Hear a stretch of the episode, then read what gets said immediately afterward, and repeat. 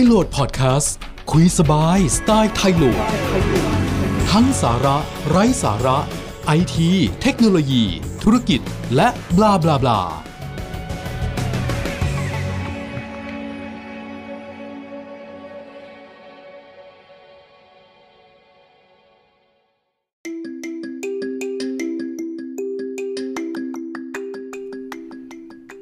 สวัสดีครับ episode นี้จะพูดเกี่ยวกับการบริหาร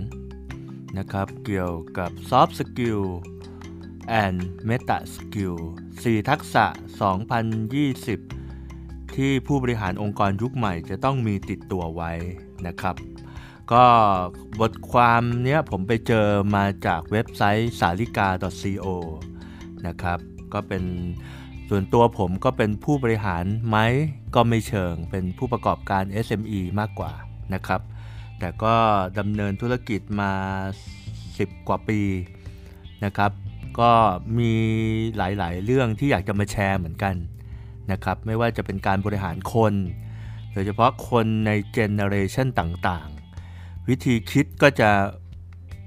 วิธีปฏิบัติ วิธีที่เราคิด แตกต่างกันมากในแต่ละ generation และในแต่ละ generation เนี่ยก็จะมีคนอีกหลากหลาย ที่เราจะต้องเรียนรู้แล้วก็ปรับ คนที่ผมมีความเชื่อนะครับ ผู้ประกอบการที่เก่ง หลายๆ คนคือผู้ประกอบการที่มีทักษะในการปรับตัว ในการเปิดกว้างในการยอมรับนะครับผมก็ยังไม่เก่ง ผมก็ยังไม่เก่งแต่ผมก็ศึกษาหาความรู้ตลอดเวลา ผมไปเจอบทความนี้ในสาริกา .co ผมว่าลองอ่านคร่าวๆนะครับ ก่อนที่จะมาเล่าให้ทุกคนฟังในพอดแคสต์นี้ก็อ่านดูแล้วเนี่ยเออผมเห็นด้วยหลาย ๆ เรื่องเลยนะครับ ในปี 2020 เนี่ย โดยเลขของปีเนี้สวยเลยทีเดียวนะครับ หลายคนก็ใช้ปีนี้เป็นจุดเริ่มต้น หรือเป็นปีที่จะเริ่มต้นในการก่อร่างสร้างธุรกิจ หรือการเปลี่ยนแปลงตัวเองใหม่ๆนะครับหรือพัฒนาองค์กรให้ดีขึ้น ทุกคนก็มักจะต้องอยากจะทำให้องค์กรที่ตัวเองดูอยู่เนี่ยดีขึ้นนะครับก็ทางสาริกาเนี่ยเขามีเคยทำบทความที่เกี่ยวข้องเกี่ยวกับ soft skill ที่ช่วยให้รอดจากยุค AI นะครับซึ่งหลายคนก็พูดถึงเกี่ยวกับว่าเราจะอยู่รอดยังไงเมื่อ AI จะมาแทนเราหรือเปล่า เราจะต้องปรับยังไง แต่ว่าในแง่ของตัวองค์กรเองเนี่ยผู้บริหารองค์กรยุคใหม่ จะต้องปรับตัวและจะต้องสร้าง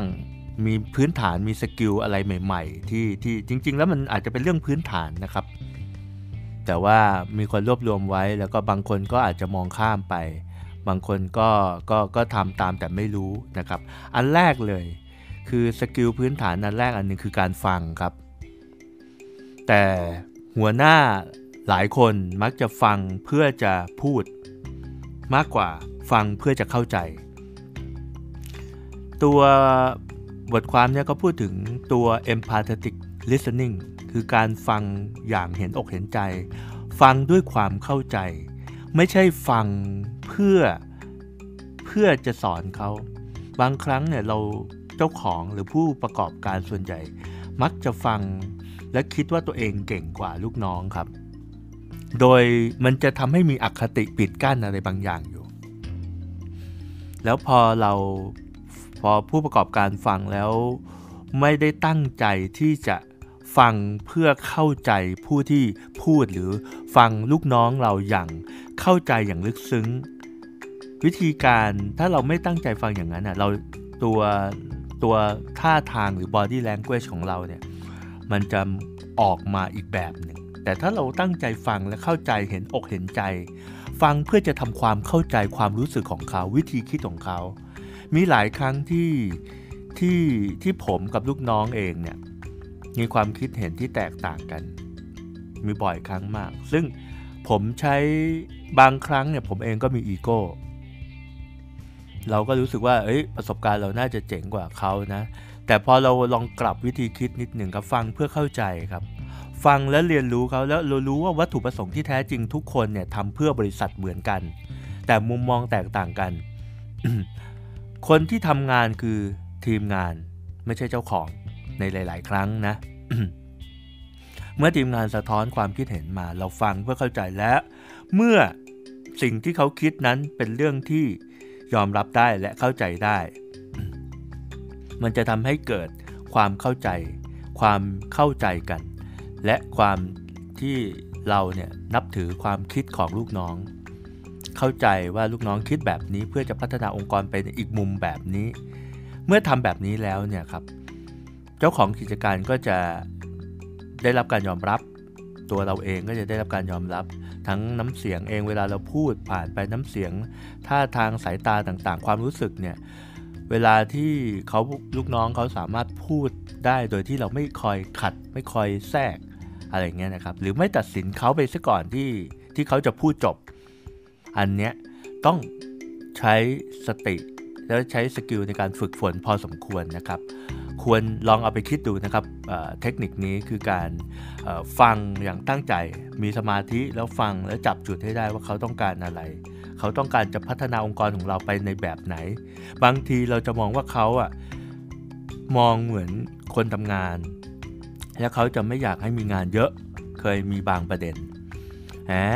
พวกคุณคิดอย่างนี้ก็เพราะคุณไม่อยากทำงานเยอะสิไม่อยากเพิ่มงานแล้วสิเนี่ยถ้าเรามีกำแพงกั้นตั้งแต่แรกอะครับ มันเถียงกันไม่จบครับ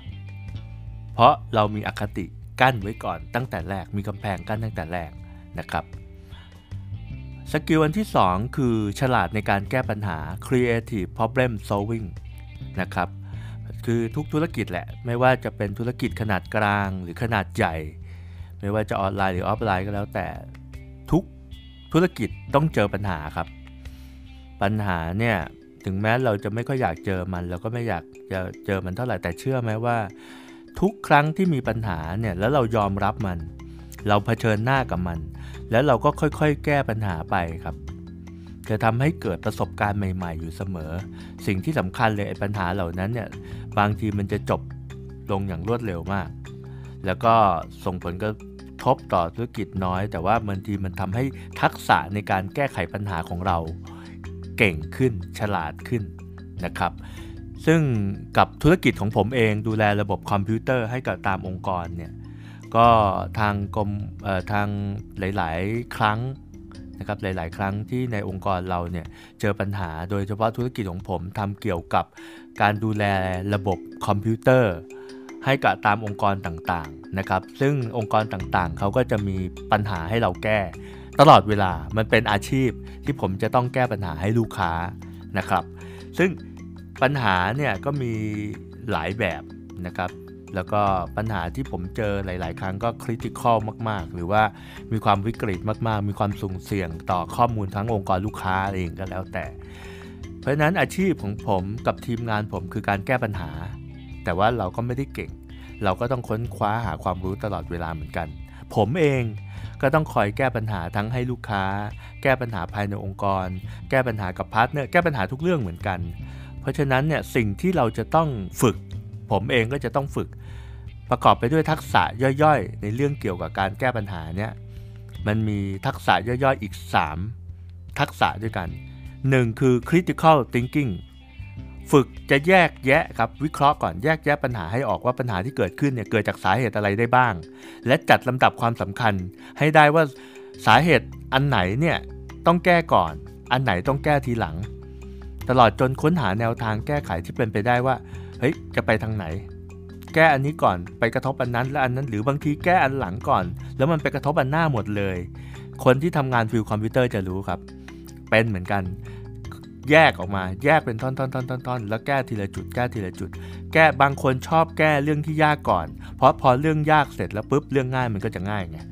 แต่บางคนบอกว่าชอบแก้เรื่องง่ายก่อน เพราะว่าถ้าง่ายแล้วกำลังใจมันดี มันจะมีกำลังใจไปทำแก้เรื่องยากๆ วิธีคิดแต่ละคนก็ว่ากันไป แต่เมื่อมันมีความวิกฤตเกิดขึ้น เราต้องแบ่งต้องแยกแยะออกกระจายอย่าไปรวมปัญหาครับ รวมปัญหามันพันกัน ไปแก้ตรงนั้นไปกระทบอันนี้ แล้วถ้าแก้อันนี้กระทบอันนั้น อันนั้นต้องระวังครับ มันระวังได้ แต่ต้องไม่ใช่อุปสรรคที่จะทำให้เรายกเลิกการแก้ปัญหานั้นนะครับ นี่คือ critical thinking อีกอันหนึ่งคือ decision making ก็คือการตัดสินใจเลือกวิธีการในการแก้ปัญหาอย่างเป็นระบบ โดยอาจจะใช้เทคโนโลยีใหม่ๆ มาช่วย อย่างเช่น การตัดสินใจครับบางครั้งตัดสินใจลำบาก โอเค บางธุรกิจสามารถที่ใช้ AI ใช้ Big Data หรือใช้คอมพิวเตอร์ ใช้ระบบซอฟต์แวร์อะไรเข้ามาช่วย บางคนง่ายๆ ใช้ Excel ช่วยในการ แก้ปัญหาอย่างเป็นระบบครับ ในการแก้ปัญหาอย่างเป็นระบบเนี่ยบางทีก็อาจจะต้องใช้ประสบการณ์ แต่ว่าเดี๋ยวนี้มีเทคโนโลยีใหม่ๆ มาช่วยเนี่ยทำให้แก้ปัญหาได้ โดยเฉพาะเรื่องเกี่ยวกับการแก้ปัญหาแล้วที่เกิดซ้ำๆการตัดสินใจที่ถูกต้องที่แม่นยำเนี่ยเมื่อมีเทคโนโลยีมาช่วยเนี่ยมันจะทำให้เราแก้ปัญหาในระยะยาวได้ครับ แล้วปัญหาเนี่ยมันจะไม่เกิดอีก เมื่อเรารู้วิธีการแก้ปัญหาทั้งหมดแล้ว แล้วเราใช้มั่ว ถ้าเรามั่วครั้งหน้าเราก็จะจำไม่ได้ว่าเราแก้อะไรไป เหมือนซ่อมคอมเหมือนกัน เวลาเราแก้ปัญหาจุด network ไปจุดหนึ่งแล้วเราก็ไปแก้หลาย ๆ จุดพร้อม ๆ กัน จริง ๆ เรามีวิธีคิดครับ แต่ว่าบางทีเราไม่ได้ไม่ได้ลำดับไม่ได้เรียบเรียงไว้ทำให้เหมือนมั่ว แล้วเราก็จะจำไม่ได้ว่าเราแก้อะไรไปบ้าง แต่มันหาย ซึ่งเวลาปัญหาเกิดขึ้นในอนาคตเราต้องทำทั้งหมดเลยไหมจริง ๆ มันไม่จำเป็น บางทีเราอาจจะแก้แค่ 3 จุดจาก 10 จุดที่เราแก้ไปพร้อมๆกันจริงอะถ้าเราไปลำดับความคิดให้ดีเเราจะรู้ว่าจุดตัดสินใจของเราควรจะแก้ตรงไหนแค่ 3-4 จุดเท่านั้นเองก็จะแก้ปัญหาได้ อันนี้แต่ว่าอย่างสไตล์คอมคนดูแลระบบคอมแบบบ้านๆเนี่ยเขาจะแก้ไปหมดก่อน บางทีก็ไม่รู้ว่าแก้อะไรไปที่ทำให้มันสำเร็จ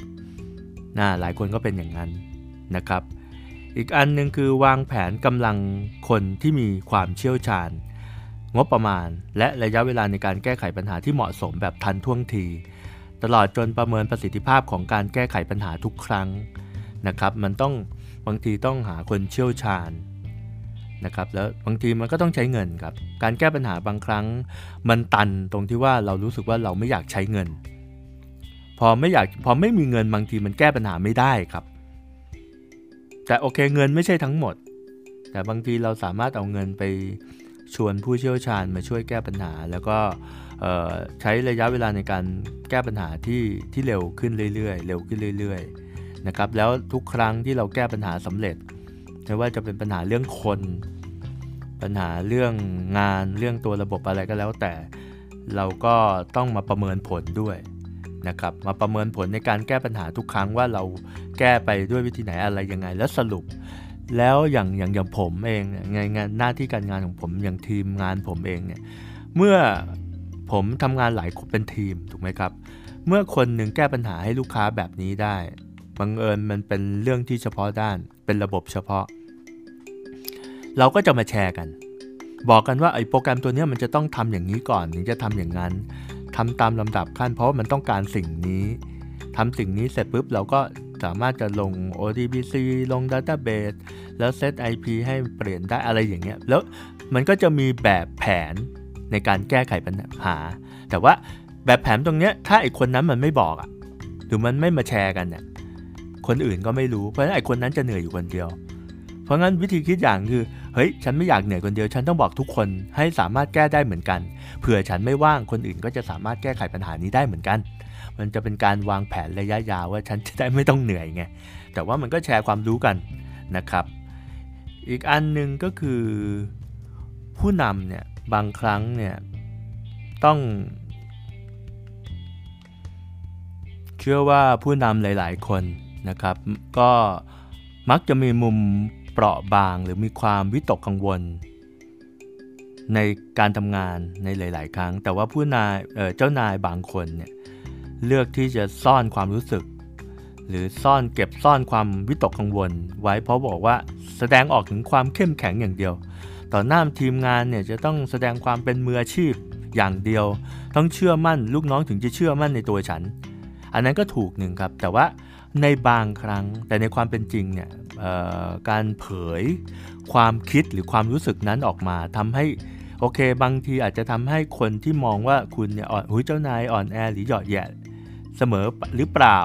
แต่จริง ๆ ในทางกลับกันกับผู้นำที่สามารถที่กล้าที่จะเปลือยความรู้สึกกับทีมงาน อันนี้ผมเป็นผมใช้บ่อยเหมือนกันนะ แต่ผมไม่รู้ว่ามันคือทฤษฎีอะไร แสดงความกังวลที่มีต่อโปรเจกต์อย่างเปิดเผย พวกเขา พวกทางทีมงานเองก็จะรู้สึกเข้าถึงและเข้าใจเรามากขึ้นในฐานะคนทำงานคนหนึ่งเหมือนกัน รวมถึงเมื่อเขารู้ว่าเรารู้สึกยังไง เขารู้มุมมุมเราที่แตกต่างกันมากขึ้นเนี่ยเขาจะมีความเชื่อใจคุณมากขึ้นในฐานะผู้นำผู้นำไม่จำเป็นต้องแกร่ง ไม่ต้องเป็นผู้นำจ๋า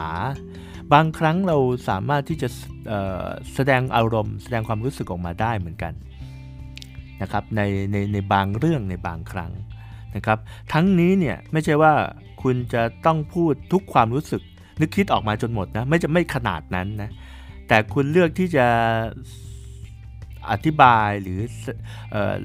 พูด เลือกที่จะสื่อสารออกไปโดยมีหลักหลักอยู่ 3 อย่าง ไม่ใช่ว่ารู้สึกอะไรเกรดไอ้นั่นก็ด่าเลยไม่ใช่นะครับ แต่บางทีเราต้องเลือกสิ่งที่ต้องการจะสื่อสารออกไปเนี่ยโดยมียึดหลักอยู่ 3 อย่าง ก็คือ 1. เราต้องไม่ปกปิดพวกเขาว่าเรากำลังกังวล ถ้าเรากังวลโปรเจกต์ไหนตรงไหน เราก็บอกเขาตรงๆ แต่วิธีการพูดนี่เป็นศิลปะในการพูดก็เป็นอีกเรื่องหนึ่งนะต้องค่อยๆ พูดไม่ใช่ กังวลเรื่องนั้นก็ด่าเลยวันนี้ก็ต้องดูจังหวะเหมือนกันนะครับสก็คือให้พวกเขาช่วยคิดและนำเสนอทางออกของปัญหานั้น ผู้นำที่ดีไม่จำเป็นจะต้องเก่งนะไม่จำเป็นต้องเก่งและจะต้องหาทางออกให้ลูกน้องได้เสมอไป แต่ให้ทุกคนช่วยกันหาทางออกของปัญหาได้ 3. แสดงให้พวกเขาเห็นว่าเราไม่ได้รู้คำตอบเสียทุกเรื่อง เออ มีผู้ประกอบการหลาย ๆ ท่านก็ก็ก็ก็เครียด เครียดที่ที่รู้จักกันนะบรรดาเพื่อนๆพี่ๆเนี่ยก็บางคนก็จะบอกว่า โอ้ยเราคืออยู่กับเพื่อนน่ะกูไม่ต้องรู้ทุกเรื่องอะก็ได้ถูกไหมในฐานะเพื่อนกันเนี่ยแต่ว่าบางทีพอเป็นฐานะเจ้านายบางคนเข้าใจผิด คิดว่าฉันต้องเก่งและต้องรู้ทุกเครื่องเรื่องและต้องเป็นพี่ของน้องๆทุกคนได้ ในบางเรื่องเราไม่รู้ก็ได้ครับ แต่เราต้องกล้าเปิดใจครับ ต้องกล้าที่จะเปิดใจว่าฉันกังวลเรื่องนี้ ต้องกล้าที่จะให้ทุกคนมาช่วยแก้ปัญหาเฮ้ยช่วยกันแก้หน่อยดิว่าไอ้นี่มันแก้ยังไงดี แล้วก็เราอะผู้นำอะไม่ต้องเก่งทุกเรื่องหรอกบางทีให้ลูกน้องมันเก่งมั่งก็ได้ เมื่อเขาเก่งขึ้นเราเก่งขึ้น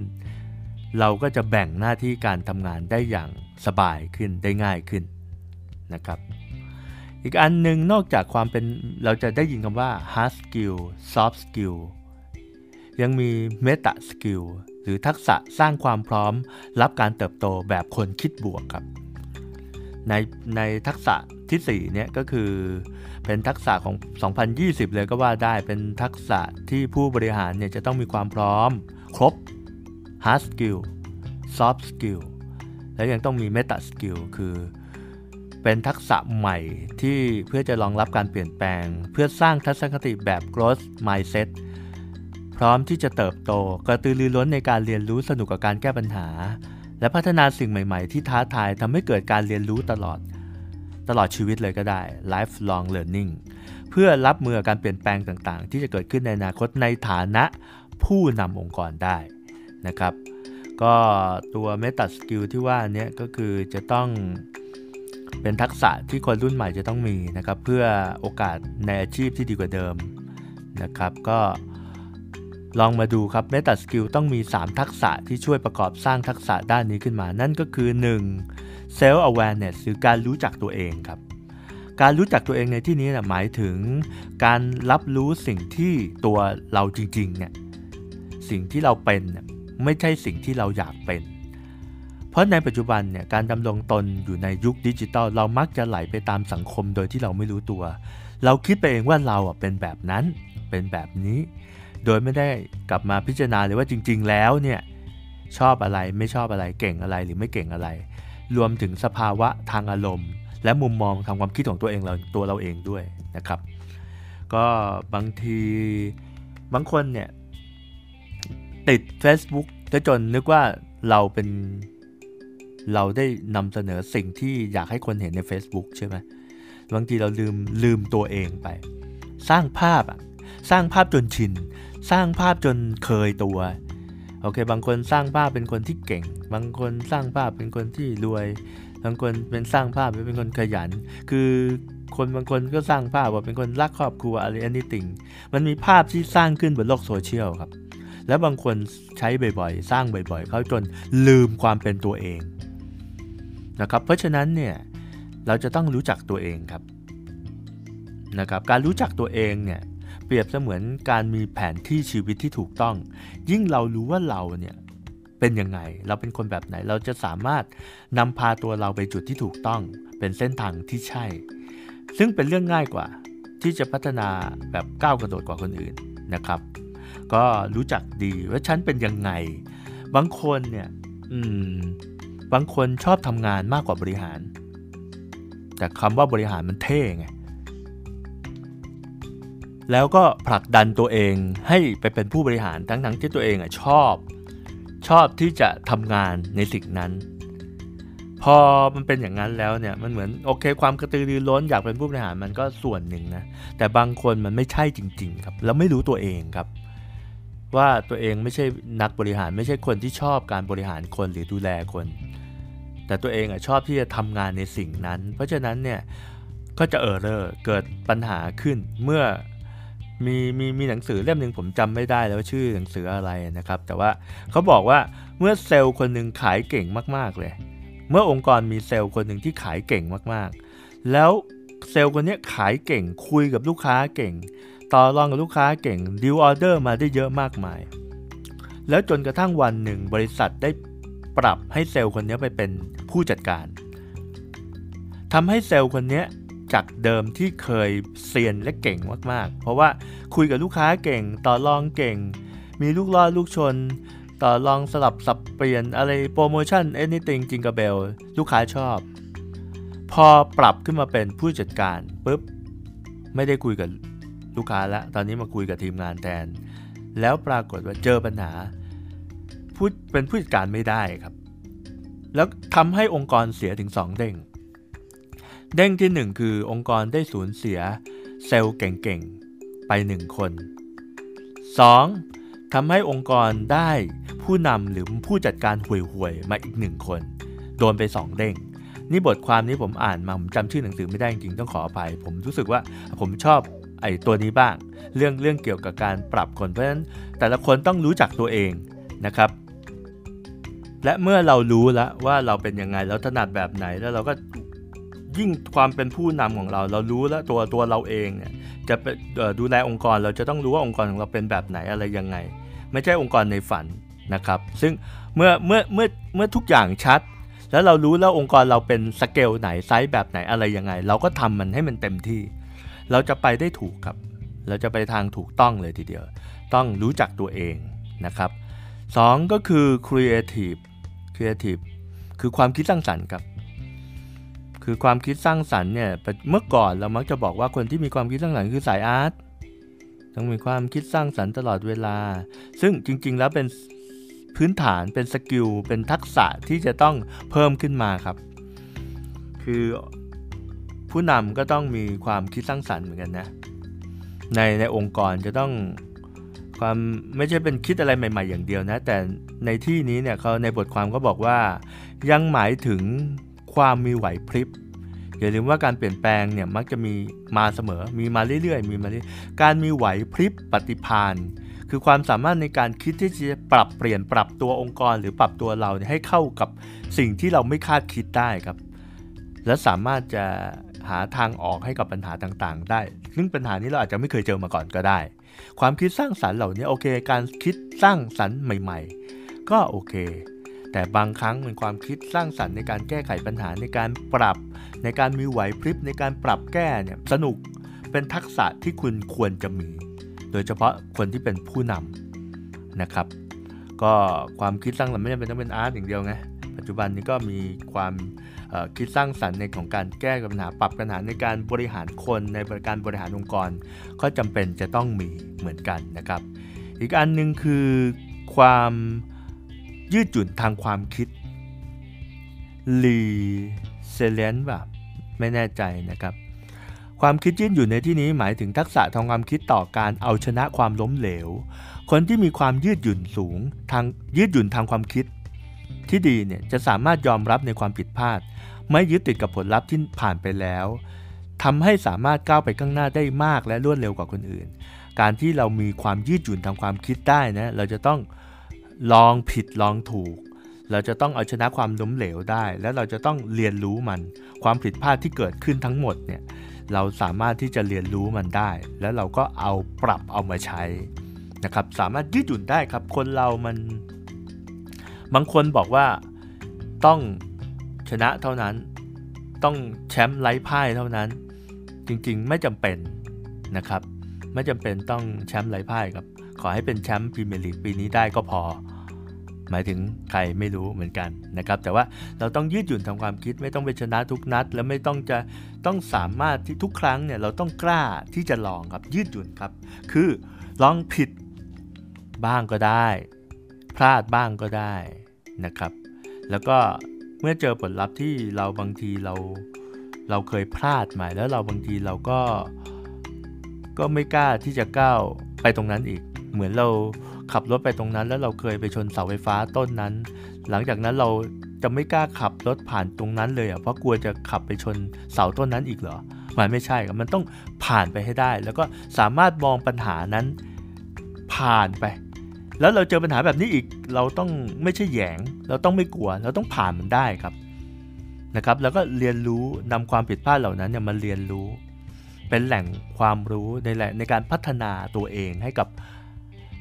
ตัวผู้นำเองตัวเราเองหรือเรียนรู้เพื่อจะให้องค์กรของเราเนี่ยก้าวข้าม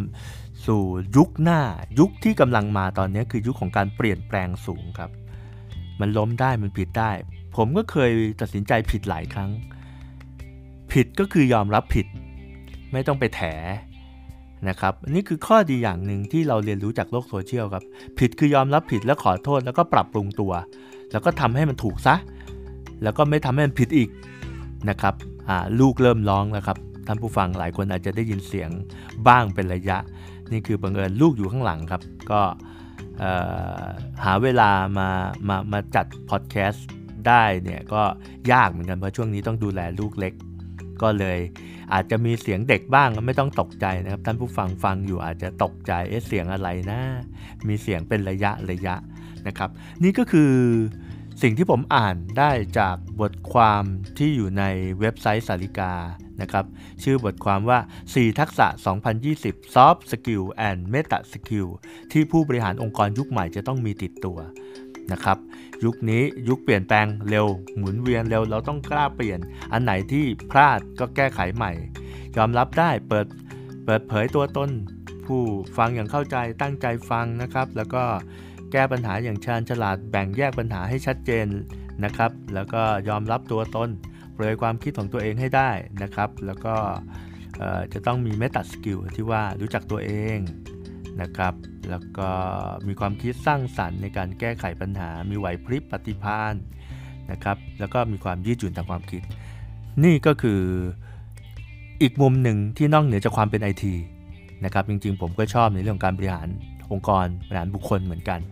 นะครับ หวังว่า episode นี้น่าจะมีประโยชน์มาก ไม่มากก็น้อย ขอบคุณครับ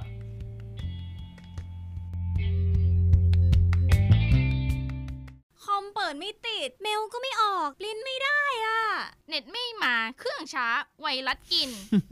ปัญหาแบบนี้ให้ทีมงานมืออาชีพดูแลคุณดีไหมครับ ด้วยแนวคิดเรื่องไอทีขององค์กรใหญ่มาแบ่งปันให้ท่าน ตั้งใจใส่ใจในทุกเรื่อง ดูแลระบบคอมพิวเตอร์ตั้งแต่องค์กร 2 เครื่อง จนถึง 500 เครื่อง แก้ปัญหาต่างๆ ที่พบบ่อยในองค์กร เรายินดีช่วยคุณ เข้ามาหาเราได้ 24 ชั่วโมงเรื่องไอทีมีปัญหาปรึกษาเรา w w w